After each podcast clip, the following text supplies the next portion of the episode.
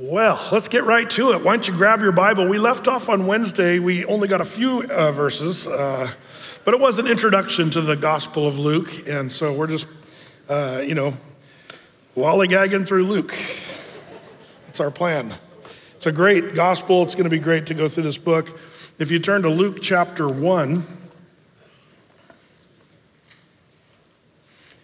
Last week we uh, started our study on uh, last Sunday uh, the, the story of Zacharias and Elizabeth, Elizabeth, who um, the mom and dad of John the Baptist.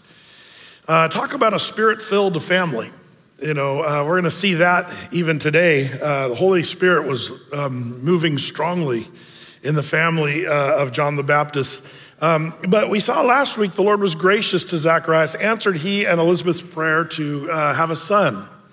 And they told him his name should be called John. And, um, and so we, um, we saw how even in his unbelief, uh, Zacharias uh, would have his prayers answered and, and be very linked to the coming of the Messiah, which is a big deal. So Zacharias uh, reminded us of his uh, shortcomings, and he had to remind himself of his shortcomings for nine months.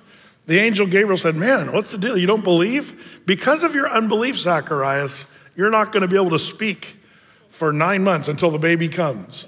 Um, now, I, will show you Wednesday night when we, Lord willing, finish chapter one. I'll show you um, how it might be possible that he not only could not speak, but maybe couldn't hear either uh, because they're gonna, the, the neighbors are all gonna come over when the baby comes and say, Oh, you're gonna name him Zachariah. And Elizabeth said, No, we're gonna name him, name him John. And, the, and all the friends and family, they go, Wait a minute, there's no John in your family. You name him, his name is Zachariah, right? Zachariah. And they turned to Zachariah and they, he, they had to signal to him, His name is going to be Zachariah, right?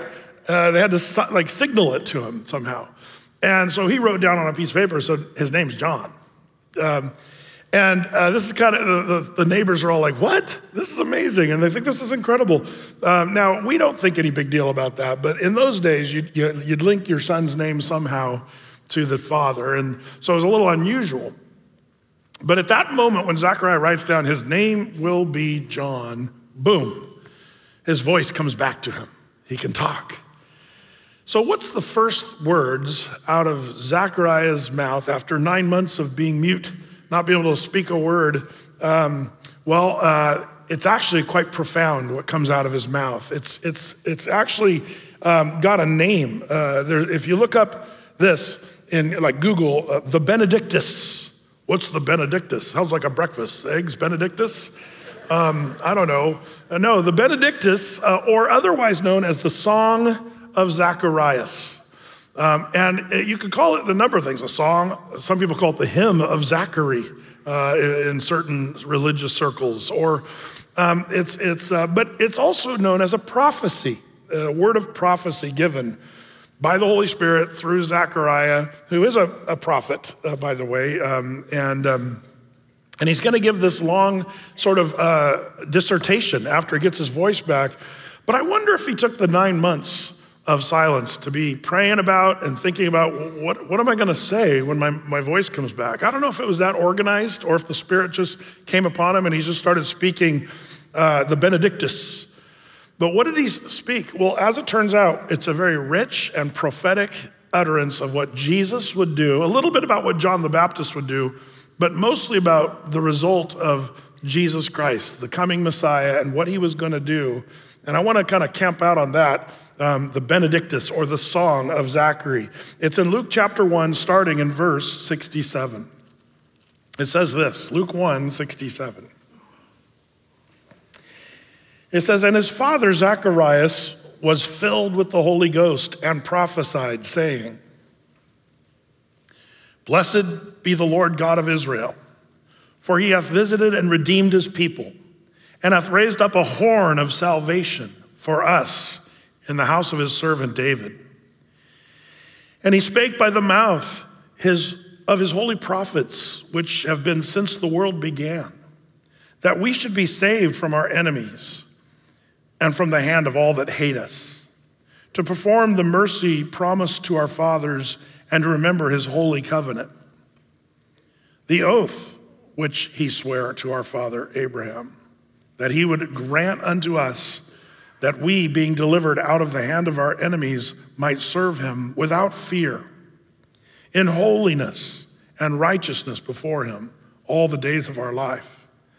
And thou, child, shall be called the prophet of the highest, for thou shalt go before the face of the Lord to prepare his ways, to give knowledge of salvation unto his people by the remission of their sins, through the tender mercy of our God, whereby the dayspring from on high hath visited us, to give light to them that sit in darkness and in the shadow of death, to guide our feet into the way of peace. And there it is, the Benedictus, the song of Zacharias. It's a profound proclamation of who Jesus would be and also what Jesus would do. Um, you know, uh, and why it would be an important thing for us to know about, to know what was going on. Um, and so, um, you know, everything Zacharias said has proven to be true, by the way, in billions of lives since then. Uh, these profound utterances. Um, now, before moving on to this song, do you ever wish you were filled with the Holy Spirit, could say something profound? Like that's what happened here. Zacharias is filled with the Holy Ghost. It says that, uh, verse uh, 67, filled with the Holy Ghost and prophesied. Well, the truth is, you can. Do you know how you can speak things by the power of the Holy Spirit? Well, it turns out it's a lot simpler than you might think. All you got to do is ask. Well, Brett, I'm not asking for that. Be filled with the Holy Ghost. Well, that means I'll be flopping around in the aisles here at Athey Creek or swinging from the chandeliers, or you know, uh, you know, flipping out, or speaking in tongues when I don't least expect it. Um, well, those are just things people do that are wacko. That's not really, see, um, I know that this might offend some of you because you may have gone to some of our Pentecostal brothers and sisters churches and saw people flopping around in the aisle.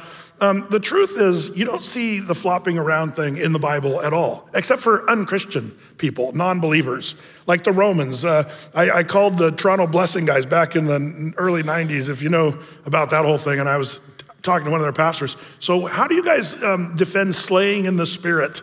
Like uh, when you slay people in the spirit, how do you defend that biblically? You know, and um, the Rodney Howard-Browne guys, I was talking to them on the phone. Um, and they said, well, you know, in the Garden of Gethsemane, Jesus said, I am he, and all the Roman soldiers fell over on their back. And see, I have no problem with that. I, that wasn't a church service. It was a bunch of non believing Romans that the Lord knocked over on their rear end. Can God knock people on their rear end? Yep. And he did that to Paul the Apostle. He was also an unbeliever at the time. Um, I have no question God can do that, but we don't make services around that and say we're going to flop around in the church.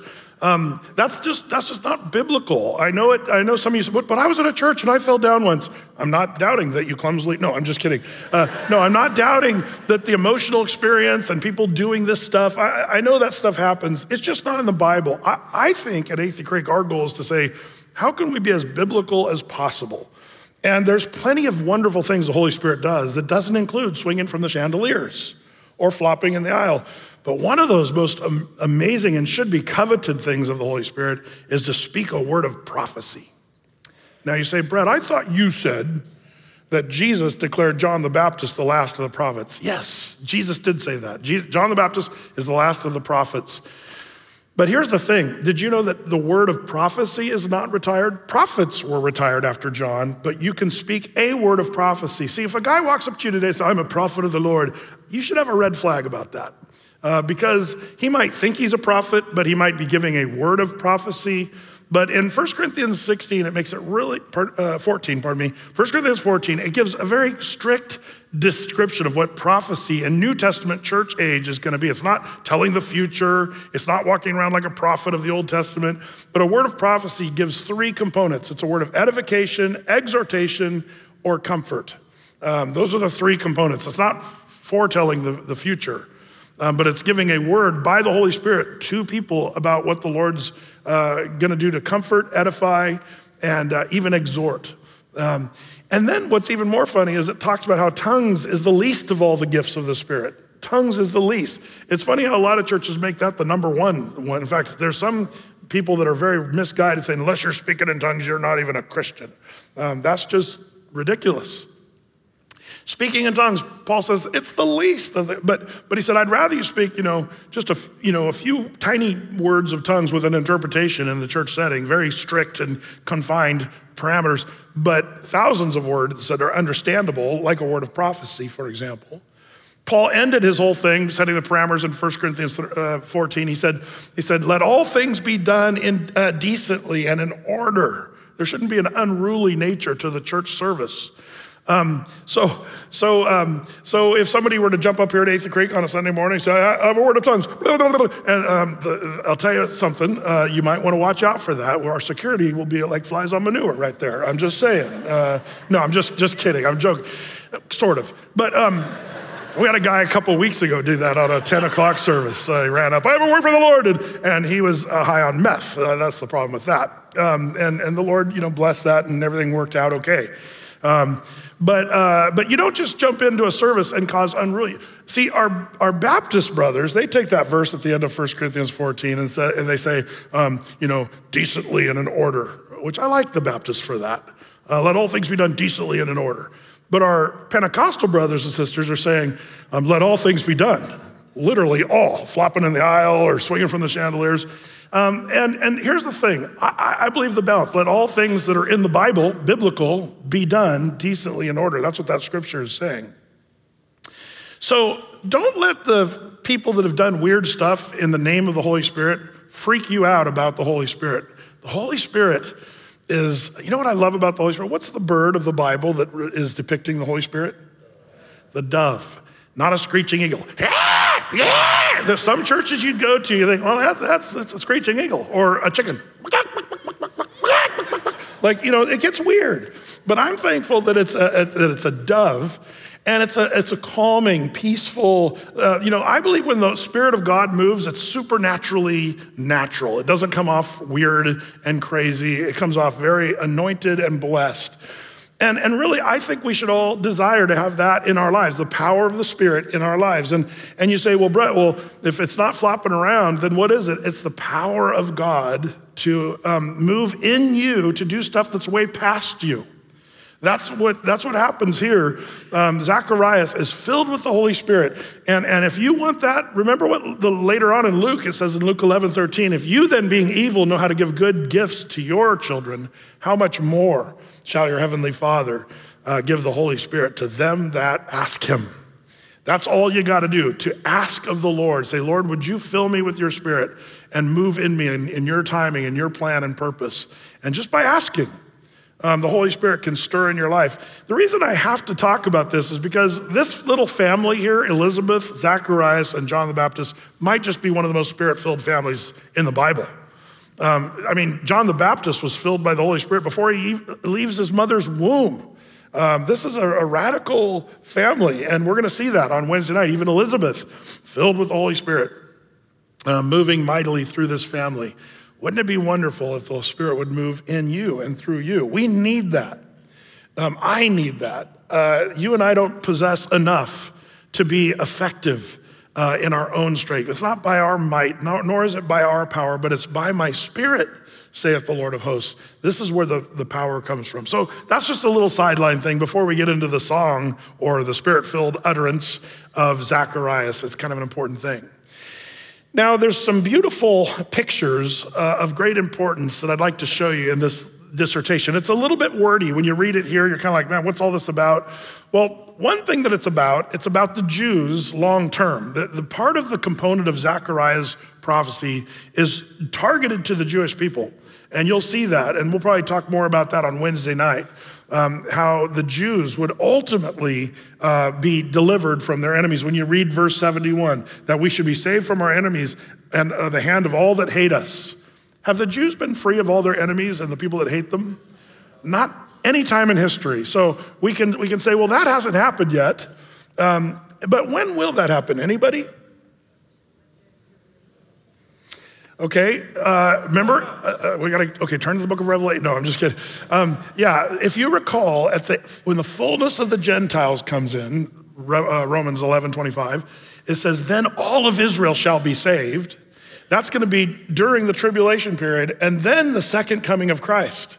In the second coming of Christ, when Jesus comes and rules and reigns, man, he's going to bring in an everlasting peace and righteousness, and the Jews will be uh, led by Christ himself from Jerusalem, and, and the world will be very different in the millennial kingdom. So you might just say the millennial kingdom is when the Jews are going to see the Prince of Peace, Jesus, come and take charge of this world. That's the second coming of Christ.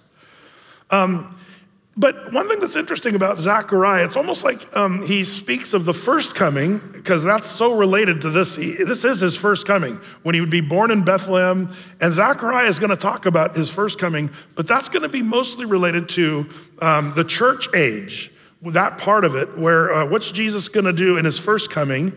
Um, but Zechariah's gaze goes past even the first coming into the second coming and talks about how the Jews will be free from their enemies and they're going to be able to serve him without fear, with the Jews have never been able to do that uh, because the world has hated them. Uh, we could talk more about that, but I'd like to focus not as much on Zechariah's song as it relates to the second coming, there's components of that, but mostly as it relates to the first coming and how it relates to you and me, the church of Jesus Christ.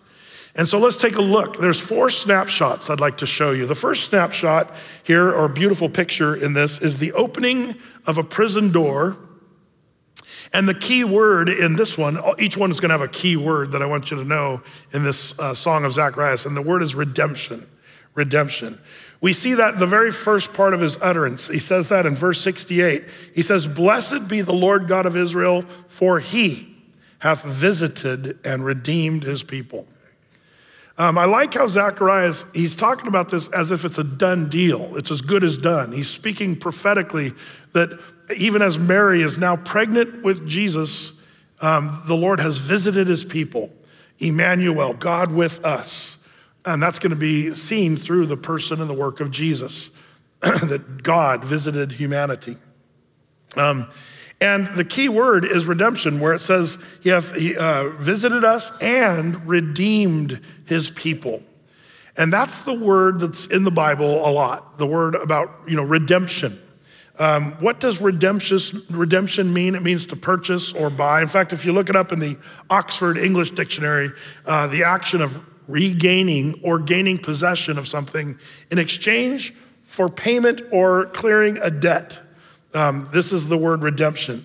Um, you know, the, the Greek word redeem is lutrosis, um, which means a ransom that's paid or redemption, uh, deliverance from the penalty to be set free by paying a price. That's the Greek word that's used here. For the Lord has um, redeemed his people. This is what our scripture tells us. How did he um, visit? He came, he died, he rose, he ascended. That was his visitation. But uh, his redemption is, you know, we sold our, ourselves out to sin. All of humanity, we've all sinned. We, we owe a debt that is bigger than we can afford because the debt you and I owe for our sin is eternal death and hell. But praise be to the Lord, He bought us, redeemed us. He redeemed His people. You want to know, uh, you remember how I always talk about the Old Testament is so key to understanding the New Testament? Um, part of the reason that's so important to know the Old Testament is because the Old Testament is full of pictures that just give us the beautiful portrait of New Testament truth.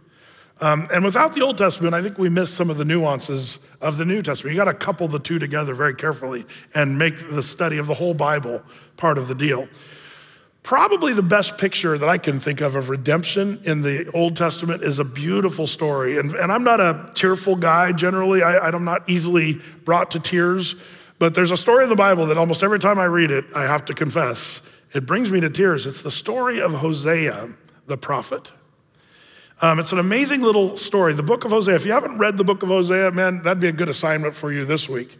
Um, you can read it fairly quickly. It's quite a story. But in a nutshell, Hosea the prophet, up, up, upright, you know, outstanding prophet of the Lord. And the Lord says, Okay, Hosea, I got an assignment for you. Yeah, okay, Lord, sign me up, ready to go. See that prostitute over in the corner over there? Uh, yeah. I want you to marry her. Go ask her for your, you know, hand in marriage kind of thing. So he marries the prostitute named Gomer. Well, golly. Uh, now that's, I'm sorry if you know Andy Griffith. No, not that Gomer.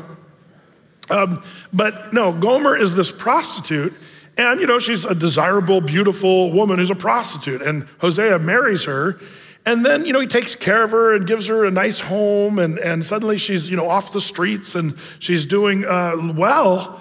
But Hosea is shocked when Gomer goes off and goes back to prostitution. And she continues to prostitute herself in the community. Everybody knows that's Hosea's wife, the lady that's uh, street walking.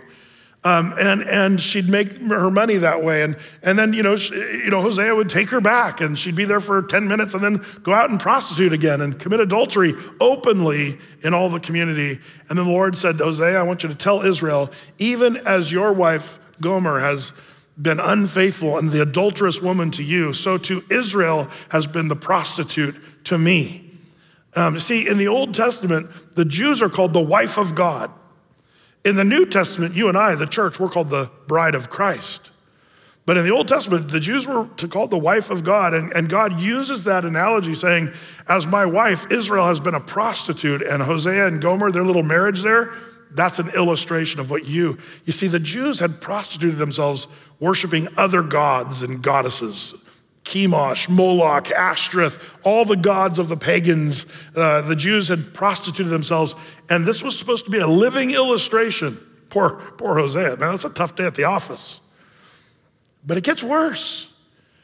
Gomer continues to do this year after year, and, and eventually she, she just keeps doing it, and she ultimately leaves him really altogether and goes back to her prostitution. But the problem is, she's a big spender and she goes into debt, and then she starts getting older and older and more decrepit, and the price of prostitution catches up to her, and now she's a wreck. Undesirable. Nobody wants her anymore, but she owes a ton of money. And so, what do you do? In Bible times, you couldn't just file chapter 11, they didn't have that. They had two options you either go to the debtor's prison, or they sell you as a slave when you're in debt and you owe money.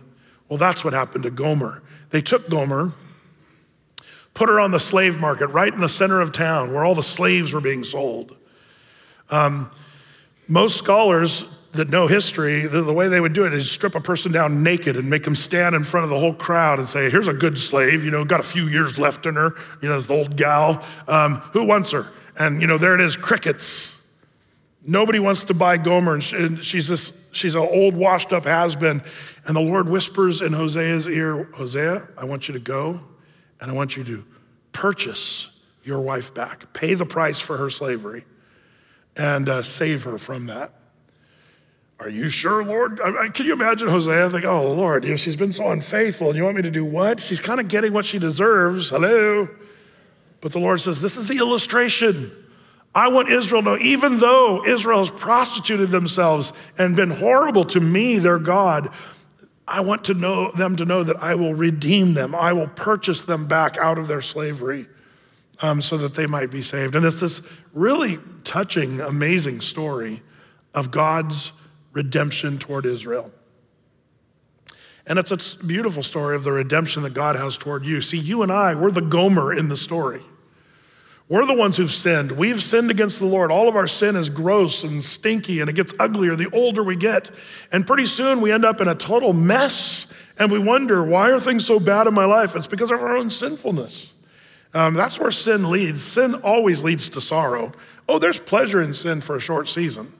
The Bible admits that, but ultimately it leads you down and out and in big trouble with no hope apart from God, who's redemptive I love the story of redemption, um, you know, and, and that's why God, He loves us. You know, it says, but God, Romans chapter 5, verse 8, but God commended His love toward us in that while we were yet sinners, that means in the middle of our sin, Christ died for us, paying our price.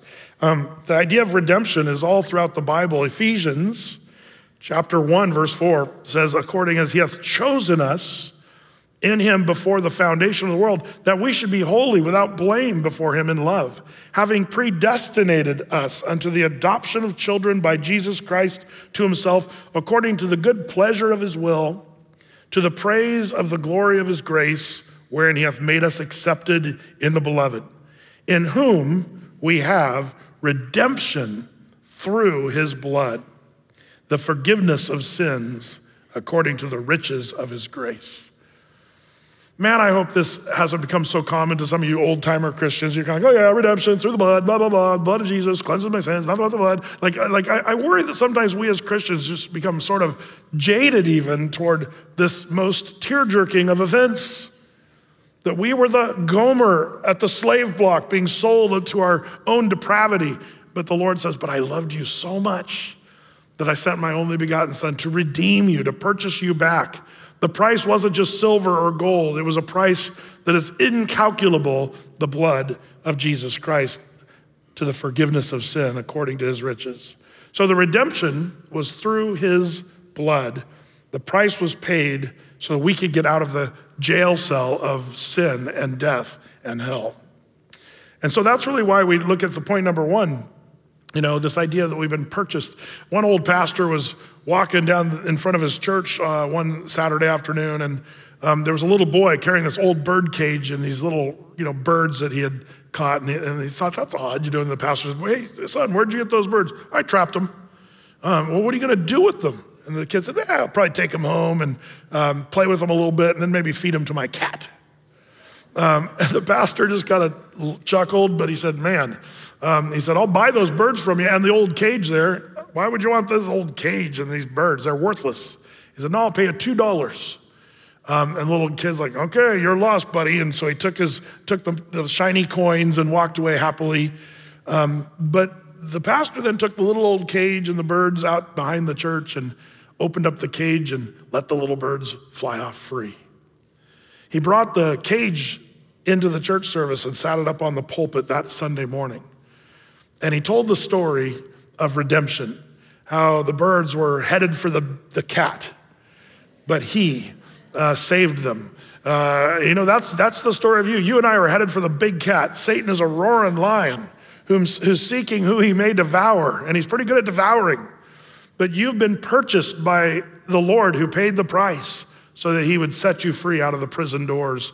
This is the beautiful part of what we're talking about here. So, the opening of a prison door operative word, redemption.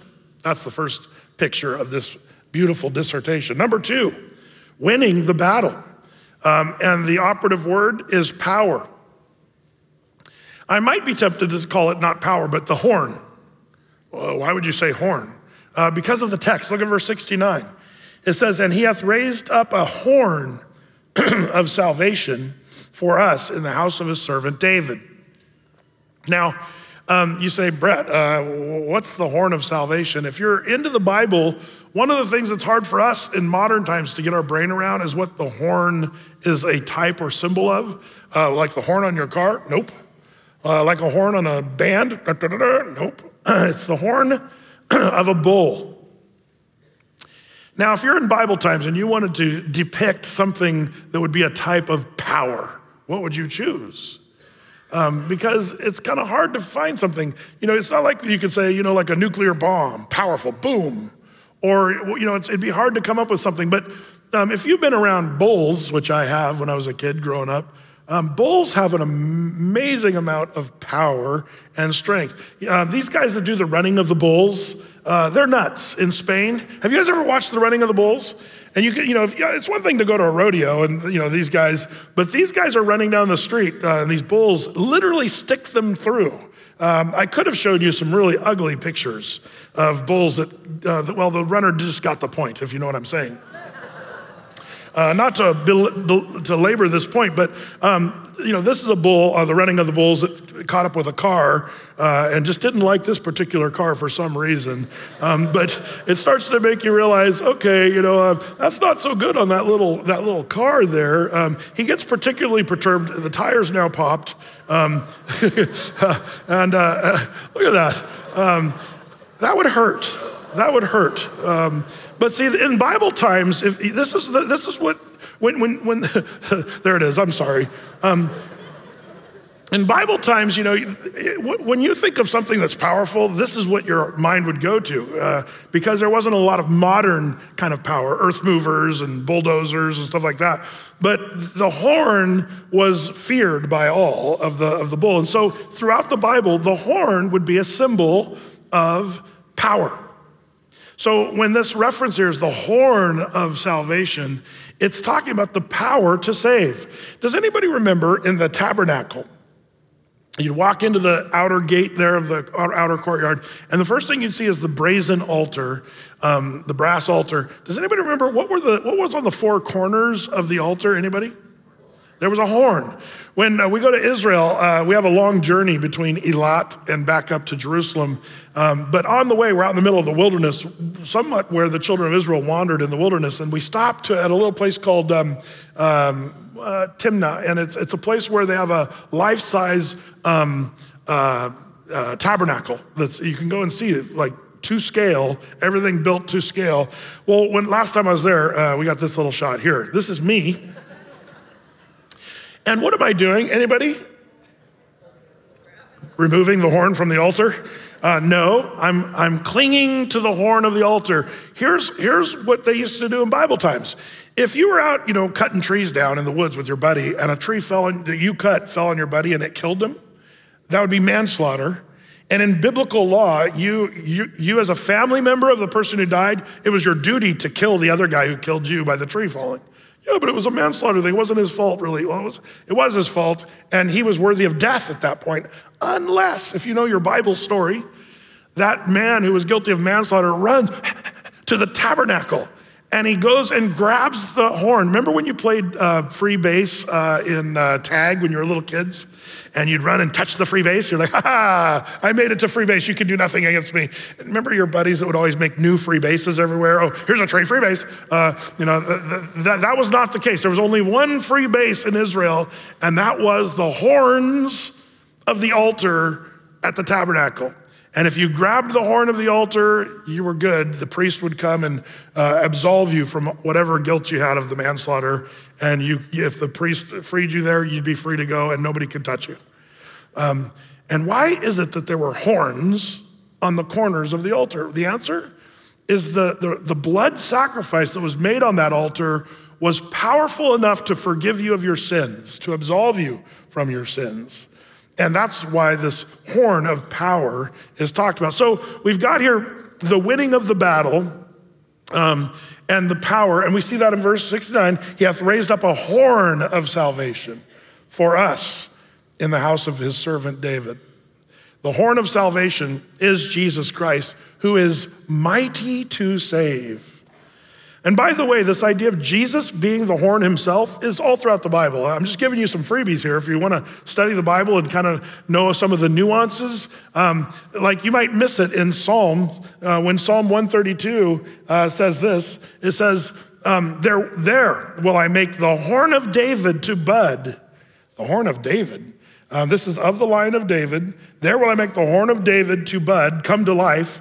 Um, I have ordained a lamp for mine anointed. His enemies will I clothe with shame, but upon himself shall his crown flourish. This is a, a messianic psalm about the horn, the power of David. Jesus, remember they said, Jesus, thou son of David. Jesus was in line for the throne of David, uh, fulfilling Bible prophecy, but he has the, the power to save, winning the battle uh, through his power to save.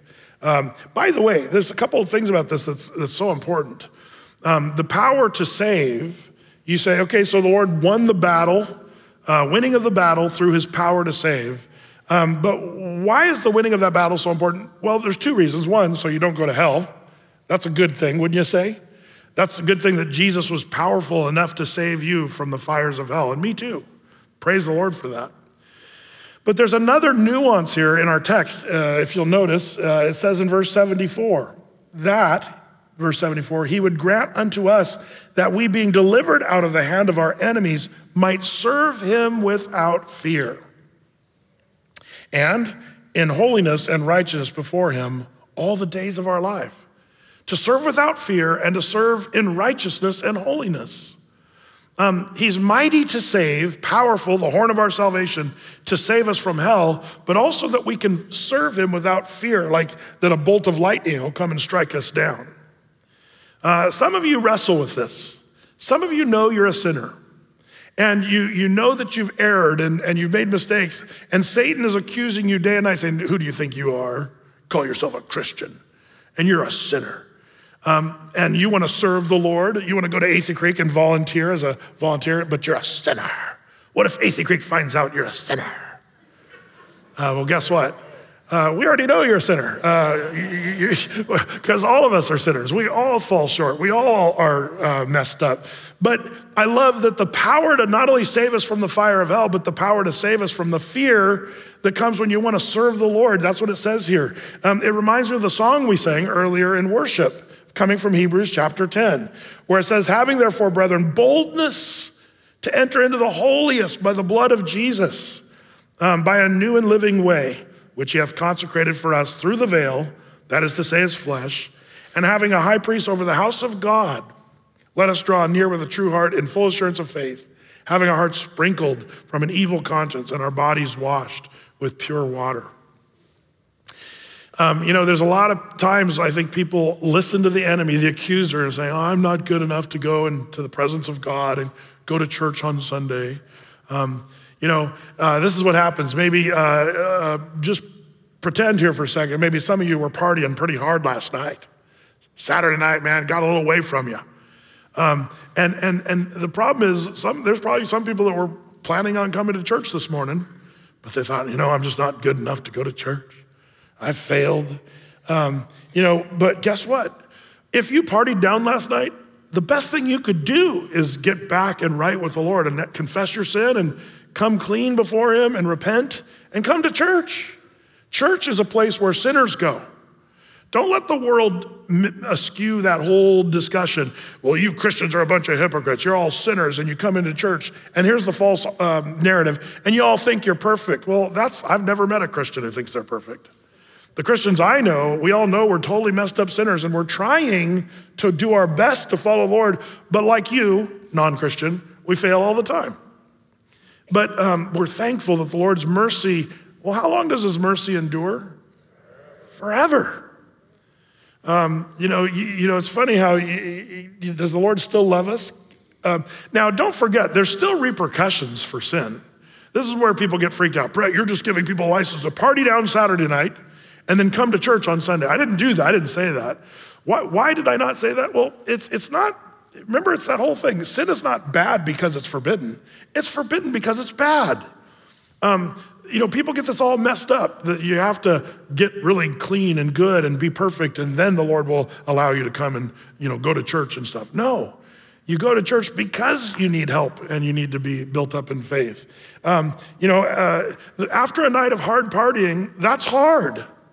That lifestyle is hard. Just ask this guy who was caught on the Google um, Street View. Uh, this is always good for uh, whenever the Google Street View drives by your house, has a little 360 camera. Let's hope you're in good standing with what's, whatever's going on when that car drives by. This guy, this year, he was, uh, he was caught in, in, in front of his house in London. Um, local newspapers found this guy on Street View and said, uh, they interviewed this guy, he said, Well, I was at a party. I admit I drank way too much, more than I should have. My friend said I shouldn't get on my wired donkey. I guess that's what they call a, a bicycle in London or England. Um, but I got on it anyway, and I fell down after two turns. Uh, but this is where the guy woke up in the morning. Um, rough night. See, sin is not bad because it's forbidden, it's forbidden because it's bad. It messes you up. Waking up on the street, uh, totally wiped out is not really our life goal, and, and sin messes you up and hurts you. Where should this guy then go the next morning? It'd be really good if he found a good church, repented of his sin, and uh, started walking with the Lord. And even this guy would be welcome at Athey Creek at any time. Uh, the reason I say that is because we got to get this idea that you have to be perfect before you go to the church. Um, no, you come to church because good news Jesus paid the price for our sins and, um, and, and not only that, when you know that you've been forgiven and the battle has been won against your sins, it, it, and you really understand his redemptive love, it makes you not want to go sin anymore. It's his kindness that leads men to repentance. That's what the Bible says. So you say, Brett, you're just saying you could party down and then go to church. No, I'm saying, like Paul said, should we continue in sin and let grace abound? He says, God forbid. But it's the Lord's goodness, His kindness that will lead you to true repentance. And that's what it said here in our text. He said, You can serve him without fear. And verse 75, in holiness and righteousness before him all the days of our life. There's something about knowing the redemptive work that he paid our price. Um, that the Lord says in Hebrews 8 12, I will be you know, merciful to their unrighteousness and their sins and iniquities will I remember no more, um, which will make you want to do well. You dieters know what I'm talking about. If you've had to diet, um, you skinny people, you can check out here for a second. Um, but you know that, you know, you're doing really good. You wake up in the morning and you have your nuts and twigs and stuff, and, and you eat your, you know, kale leaf for lunch and stuff, and you're just doing really, really good. And, and then somebody invites you over to their house for dinner, and you go over there and they're having fried chicken and mashed potatoes smothered in butter and just the delicious fatty foods. And, and then for dessert, apple pie with a big pile of ice cream, you know, on top. And you're just like, oh man, I totally blew my diet. Bummer.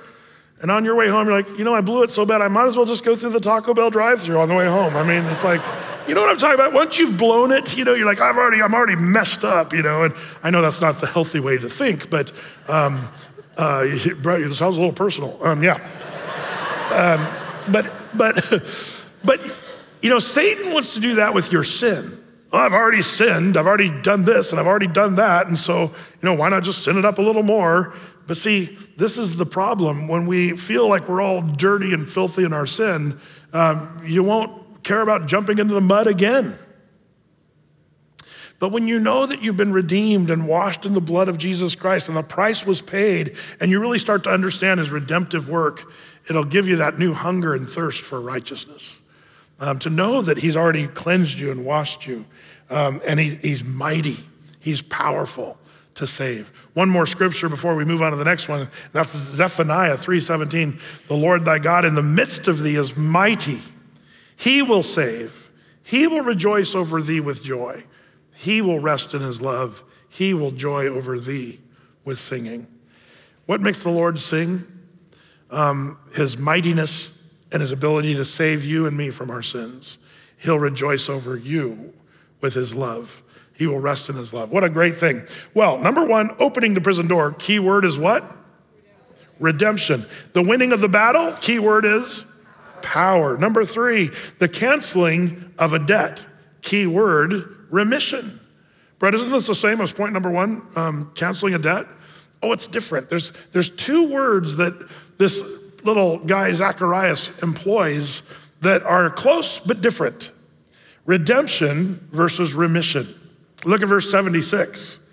And he says, Thou, child, speaking of his son John the Baptist, shall be called the prophet of the highest, for thou shalt go before the face of the Lord to prepare his ways. To, verse 77, to give knowledge of salvation unto his people by the remission of their sins. What's the difference between, you know, remission of sin um, versus this idea of redemption? Um, the idea is redemption is the price paid to get out of jail. Um, remission is your sins are completely taken away, never to be seen again. Um, it, it's a little bit like the word we use in modern times. Uh, it's one of the few places we use the word remission in modern times when you're talking of someone who has cancer. And if they say, My cancer is in remission, you say, Oh, that's good, which means there's no sign. The cancer is seemingly gone, which is good news to a person with cancer to hear, I'm in remission. But in the, in the biblical sense of remission, it's even more powerful. The Greek word is uh, aphesis, is the Greek word that means to release completely from bondage or imprisonment, um, forgiveness or pardon, letting people go as if they had not been committed. Now, the etymology of this word, uh, aphesis, is interesting. It comes from uh, which means um, to send away completely, to let go. Uh, the second one, to leave, to go to a whole new place. Um, now, this is an interesting thing because I gave you a picture of redemption through the story of Hosea the prophet and Gomer. But remission is a harder one to find, but it is in there, and it's kind of an interesting thing. Uh, redemption and remission is pictured in the Levitical law and the priestly acts of, of what the people would do with their sins with Aaron, the high priest. Um, I don't want to get too much into the detail of this, but it is kind of interesting. It's Leviticus chapter 16. verses 7 through 10. Uh, have you ever heard of the term scapegoat? It's a term we still use today. It comes from ancient biblical literature, uh, the book of Leviticus, scapegoat. It's, it's this.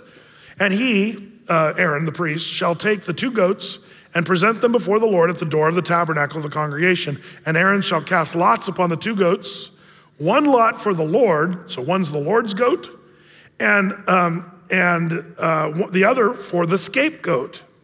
And Aaron shall bring the goat upon which is the Lord's lot, uh, Lord's lot fell, and offer him for a sin offering. That means to butcher him, sacrifice him on an altar. Um, but the goat on which the lot fell to be the scapegoat shall be presented alive before the Lord to make an atonement with him and to let him go for a scapegoat into the wilderness. And they literally would do this. Um, there's more biblical uh, writing about this. In fact, um, the people who were sinful and Aaron the priest would put their ha- hands on the head of the scapegoat, sort of implying a transferring of their own sins onto that goat. He's the scapegoat. And they're going to let, what, what do they do with the scapegoat? They let him go and he wanders off into the wilderness, never to be seen again. But without the shedding of blood, there's no remission of sin, if you know your Bible. True, that's why there's one goat that's offered as a blood offering. Uh, that's the Lord's goat, even as the Lord himself became our sacrifice. John the Baptist would say, Behold the Lamb of God that takes away the sins of the world. That's the sacrificial lamb, Jesus. He was the blood sacrifice. But guess what? The scapegoat is the one that takes the, the, the sins of the people and wanders off, never to be seen again. Um, this is the one goat sacrificed, one goat let loose in the wilderness. Goat number one represents redemption, blood price paid in full. Goat number two represents remission of sin, that uh, your sins will be done away with, never to be uh, seen again. It's linked to the New Testament doctrine of justification, by the way, the idea of remission of sins. I'm so thankful the Lord has that forgetfulness. He's is one of his superpowers. You don't have that superpower. You remember people's sins that they've sinned against you. But the Lord remembers our sins no more. In fact, Psalm 103, verses 11 and 12 For as the heaven is high above the earth, so great is his mercy toward them that fear him. As far as the east is from the west, so far hath he removed our transgressions from us. Job chapter 14, verse 17 My transgression is sealed up in a bag, and thou sowest mine iniquity. It's like in a bag, sewed up. Well, Brad, I don't know if I like that one. Well, what does he do with the bag? Well, just ask Micah the prophet, Micah 7 19. He will turn again and he will have compassion upon us.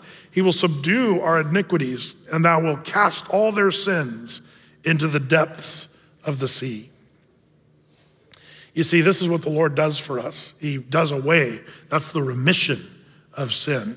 So, number three, the canceling of debt, um, the remission of sin. Remission is the key word. Number four, finally, the dawning of a new day. Key word, day spring.